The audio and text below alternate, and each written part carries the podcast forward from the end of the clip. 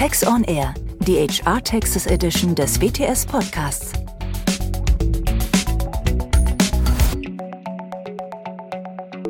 Herzlich willkommen zu unserer WTS Podcast-Reihe Work from Anywhere mit Doris Huber und mir, der Martina Kaul. Hallo und herzlich willkommen. Ja, wer sind wir beide? Wir sind Steuerberaterinnen und Direktorinnen bei WTS und verfügen über langjährige Erfahrung bei grenzüberschreitenden Personalansätzen. Heute machen wir mal etwas ganz anderes. Wir befinden uns in München im Tonstudio der WTS mit dicken Kopfhörern auf dem Kopf und einem riesigen Mikrofon vor der Stirn und möchten Ihnen heute etwas zum Thema Work from Anywhere erzählen. Wir haben eine Podcast-Reihe für Sie entwickelt, die aus drei Teilen besteht. Teil 1 befasst sich mit Work from Anywhere aus Sicht der Management- und Führungsebene. Darin berichten wir über Herausforderungen und Chancen beim Work from Anywhere. Teil 2 unserer Podcast-Serie befasst sich mit Work from Anywhere aus der Sicht der Personalabteilung. Hier stellen wir insbesondere prozessuale Lösungen dar. Naja, und unser letzter Teil 3 der Podcast-Serie befasst sich mit Work from Anywhere aus der Sicht der Mitarbeiter. Heute, wie gesagt, Podcast 1 Work from Anywhere aus Sicht der Management- und Führungsebene. Naja, was lässt sich sagen? Work from Anywhere, der Megatrend schlechthin. Bevor wir tatsächlich einsteigen, macht es sicherlich Sinn, ein paar Begrifflichkeiten einmal zu definieren. Das ist richtig. Work from Anywhere. Was heißt denn das eigentlich? Das heißt doch arbeiten von irgendwo. Hauptsache außerhalb des Büros. Und hier kann man unterscheiden das permanente Remote Working, das kann natürlich in Deutschland sein, in einem Homeoffice oder außerhalb der Grenze. Der Mitarbeiter hat dort eine Wohnung, seinen festen Wohnsitz und arbeitet von dort. Dagegen das Workation, was sich zusammensetzt aus Arbeit und Urlaub. Also sprich, man arbeitet vor, während oder dem nach dem Urlaub und verlängert hierdurch seinen Urlaub und kann dennoch für seinen deutschen Arbeitgeber arbeiten. Aber Martina, woher kommt denn der ganze Hype mit diesem Workation? Ja, Workation, Work from Anywhere. Ich warte ja immer noch tatsächlich darauf, dass diese Wörter mal im Duden zu finden sind. Es ist tatsächlich ein Wahnsinnshype. Ich meine, der Auslöser oder zumindest ein Verstärker für Work from Anywhere war sicherlich die Corona-Pandemie. Wir erinnern uns alle daran zurück, wie es damals war. Wir mussten von jetzt auf gleich ins Homeoffice flüchten, haben uns Sorgen darüber gemacht, ob die Technik funktioniert, wie das Zusammenspiel mit den Kollegen, das Zusammenarbeiten funktionieren wird. Und was haben wir tatsächlich erfahren? Naja, wir haben Aussagen gehört wie, Arbeiten von zu Hause ist doch einfach großartig. Oder Aussagen wie, Arbeiten und Urlaub, das möchte ich ganz gerne kombinieren und das funktioniert jetzt auch tatsächlich durch Work from Anywhere. Oder Aussagen wie, ich möchte bei meiner Familie sein und von dort aus arbeiten und vielleicht die Mittagspause mit meiner Familie verbringen. Gerade wenn man auch in den internationalen Rekrutierungsmarkt schaut, findet man Aussagen wie, auch ich kann mir durchaus vorstellen, für Sie als deutschen Arbeitgeber tätig zu werden, aber ich wohne im Ausland und ein Umzug kommt für mich und meine Familie gerade einfach nicht in Frage. Ja, und all diese Aussagen spiegeln einen Trend wider, den wir auch in einer aktuellen Studie gefunden haben. Und zwar wünschen sich tatsächlich 80 Prozent der Arbeitnehmer, mehr vom Homeoffice oder außerhalb des Büros arbeiten zu können. Anfangs war ja, was wir so erfahren haben, sicherlich eine große Sorge der Arbeitgeber da, dass dadurch die Mitarbeiterproduktivität tatsächlich abnimmt. Aber tatsächlich hat man jetzt im Rahmen der Studie herausgefunden, dass Arbeitgeber bestätigt haben, dass durch Work from Anywhere die Mitarbeiterproduktivität tatsächlich steigt oder aber zumindest konstant bleibt. Homeoffice spielt tatsächlich eine entscheidende Rolle bei der Wahl des Arbeitgebers. Und zusammenfassend kann man sicherlich sagen, die Zukunft ist hybrid. Das heißt eine Kombination zwischen dem Arbeiten im Büro und dem Arbeiten außerhalb. Ja, zusammengefasst kann man auch sagen, dass das Ganze schon ziemlich positiv klingt, das ganze Thema Work from Anywhere. Worauf muss man denn als Unternehmer tatsächlich achten, bevor Work from Anywhere im Unternehmen tatsächlich erlaubt wird? Naja, Martina, du hast es gerade schon gesagt. Das eine ist natürlich, die Arbeitgeber wollen produktive Mitarbeiter. Aber auch auf der anderen Seite, wir müssen uns auch steuerliche oder Compliance-Risiken anschauen. Und hier ist es natürlich die Strategie des Unternehmens. Das Unternehmen muss die Chancen und auch die Risiken gegeneinander abwägen. Insbesondere muss sich das Unternehmen bewusst machen, was sind denn die Herausforderungen? Und hier ist es ganz sicher das Ziel für das Unternehmen, dass die Risiken minimiert werden, gerade die steuerlichen Risiken und die Compliance-Risiken und dass hierzu prozessuale Lösungen gefunden werden. Und natürlich muss der administrative Aufwand im Unternehmen möglichst gering gehalten werden oder auch reduziert werden. Dies kann vielleicht dadurch passieren, dass man gute Richtlinien aufsetzt und natürlich automatisierte Prozesse, die einfach und schnell lebbar sind, die jeder leicht versteht, aber die natürlich auch gleichzeitig eine Rechtssicherheit gewähren. Und wenn wir uns jetzt da so die Risiken anschauen, Martina, was meinst du, was sind denn so die Hauptrisiken, die wir identifiziert haben? Das sind sicherlich so die typischen Compliance-Verpflichtungen. Also einmal die Unternehmenssteuerseite, denn das ist, glaube ich, keine große Überraschung. Jedes Work from Anywhere birgt ein potenzielles Risiko, das durch eine Betriebsstätte im Ausland begründet wird. Und das muss man sich im Vorfeld einfach einmal anschauen, um zu sehen, ist das Risiko sehr, sehr groß oder ist es eher ähm, kleiner und ist das Unternehmen vielleicht auch bereit, gewisse Risiken einzugehen. Ein anderes Themenfeld sind äh, natürlich die Arbeitgeberverpflichtungen, weil ein Work from Anywhere im Ausland vielleicht es notwendig macht, dass sich der Arbeitgeber im Ausland registriert, vielleicht für lohnsteuerliche Zwecke, vielleicht für sozialversicherungsrechtliche Zwecke. Und wenn das Steuerrecht oder auch das Sozialversicherungsrecht ins Ausland abwandert, dann macht es vielleicht auch erforderlich für den Arbeitgeber, dass er im Ausland entsprechende Abführungsverpflichtungen nachkommt. Nächster Themenblock, das ist das Aufenthalts- und Arbeitsrecht, was man natürlich auch beim Work from Anywhere im Auge haben muss. Und natürlich auch die sozialversicherungsrechtlichen Themen. Und da vielleicht ein Punkt. Es herrscht ganz häufig in den Köpfen die Meinung, dass ein Arbeitstag im Ausland ja sozialversicherungsrechtlich noch keine großen Risiken birgt, dass nichts zu machen ist, ähm, dass es eine sogenannte Nicht-Aufgriffsgrenze gibt. Da müssen wir allerdings tatsächlich einmal den Zahn ziehen und sagen, jeder Arbeitstag im Ausland innerhalb der EU erfordert einen sozialversicherungsrechtlichen Antrag, die sogenannte A1-Bescheinigung. Es gibt entgegen der herrschenden Meinung nämlich keine Nicht-Aufgriffsgrenze. Das, ähm, denke ich, ist ganz, ganz wichtig nochmal an dieser Stelle zu betonen. Ja, und zusammengefasst, wenn ich mich mit dem Thema Work from Anywhere befasse, dann steht dahinter natürlich auch ein gewisser Verwaltungsaufwand und dementsprechenden Kosten, die ich als Management-Ebene oder Führungsebene natürlich im Vorfeld einmal ganz gerne beziffern möchte. Und da lässt sich sagen, um diese Kosten im Zusammenhang mit Work from Anywhere in irgendeiner Form messbar zu machen, ist es sinnvoll, standardisierte Lösungen zu finden, und im Rahmen einer Policy die Grundvoraussetzungen für ein Work from Anywhere festzulegen.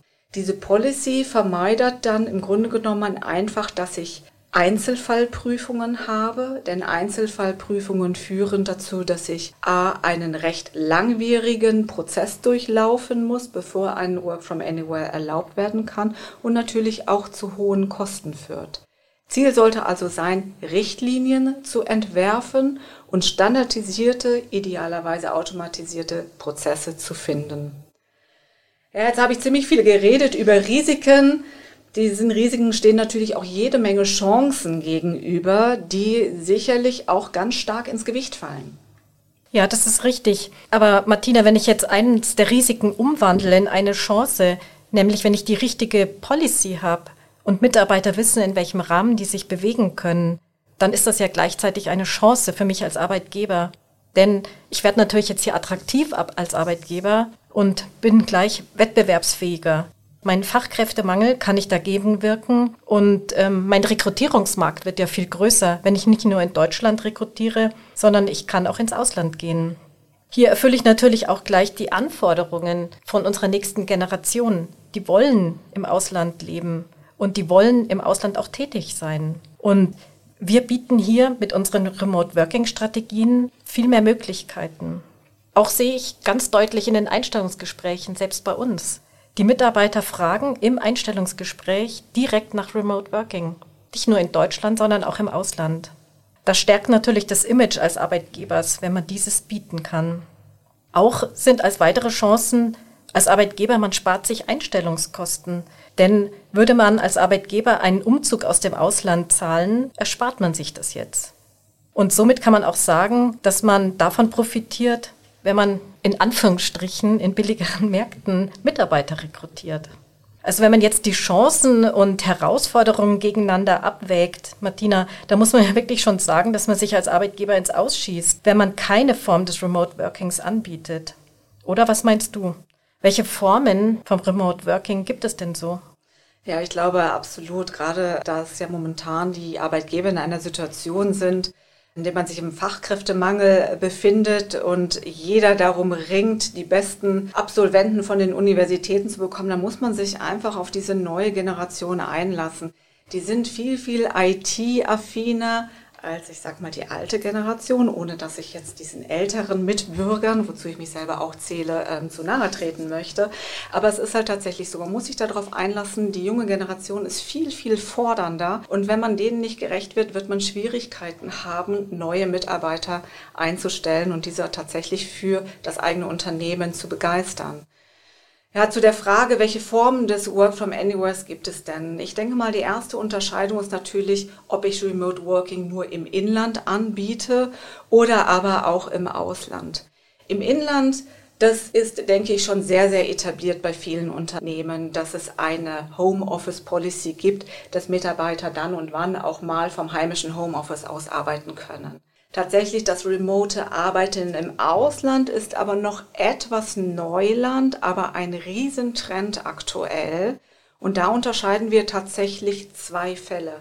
Einmal das dauerhafte remote Working im Ausland und das rein privat veranlasste remote Arbeiten, nämlich das sogenannte Workation, was in der Regel ja dann natürlich nicht dauerhaft ist, sondern auf einige Wochen oder Monate im Jahr begrenzt. Ja, wenn ich mir jetzt so einmal überlege, die Unterscheidung dauerhaftes, permanentes Remote Working und Workation. Doris, welche sind denn so die typischen Fälle für ein permanentes Remote Working im Ausland? Eigentlich kann man zwei Fälle unterscheiden.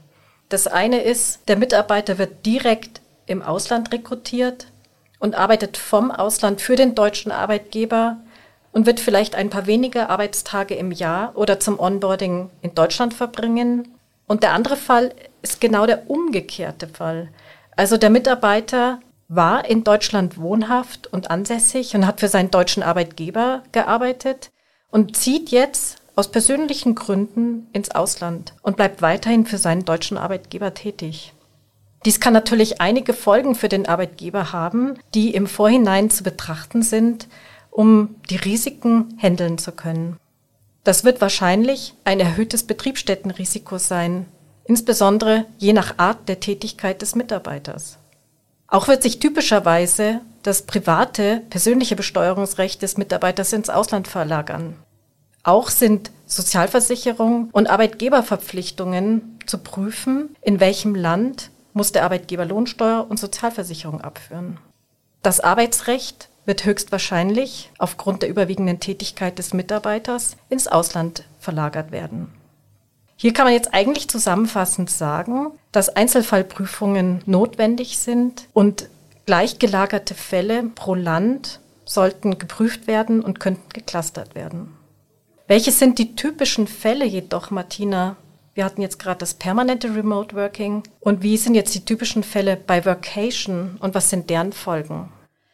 Ja, Workation, auch da denke ich ganz, ganz gerne drüber nach. Das sind halt so, ich sag mal, die schönen Fälle. Also Beispiel, ich möchte vielleicht meinen Sommerurlaub in Spanien verbringen und beantrage bei meinem Arbeitgeber, dass ich in Anschluss an meinen vielleicht zwei, dreiwöchigen Urlaub nochmal zwei, drei Wochen länger in Spanien bleibe und von dort aus remote für meinen deutschen Arbeitgeber tätig werden kann.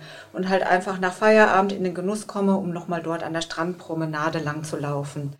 Ein weiteres typisches Beispiel sind zum Beispiel Verwandtenbesuche, wenn ich vielleicht meine Familie im Ausland wohnen habe, meine Eltern, Onkel, Tanten, wie auch immer, diese dort besuche, dafür aber nicht unbedingt Urlaub einreichen möchte, sondern dann halt remote vom Ausland aus für meinen deutschen Arbeitgeber tätig werde. Ein ganz, ganz tolles Beispiel für Workation, wie ich finde, ist auch die schöne Situation, wenn jemand über ein Ferienhaus, zum Beispiel an der Côte d'Azur, verfügt und von dort aus einige Wochen im Jahr remote für seinen deutschen Arbeitgeber tätig wird. Was wir auch tatsächlich dann und wann mal sehen, sind sogenannte Überwinterungsfälle. Das sind dann die Arbeitnehmer, die sagen, Mensch, mir ist das einfach zu kalt, zu nass und zu grau in Deutschland. Ich möchte ganz gerne in den Wintermonaten von Mallorca aus für meinen deutschen Arbeitgeber tätig werden und dort einfach ein bisschen Wärme mitnehmen.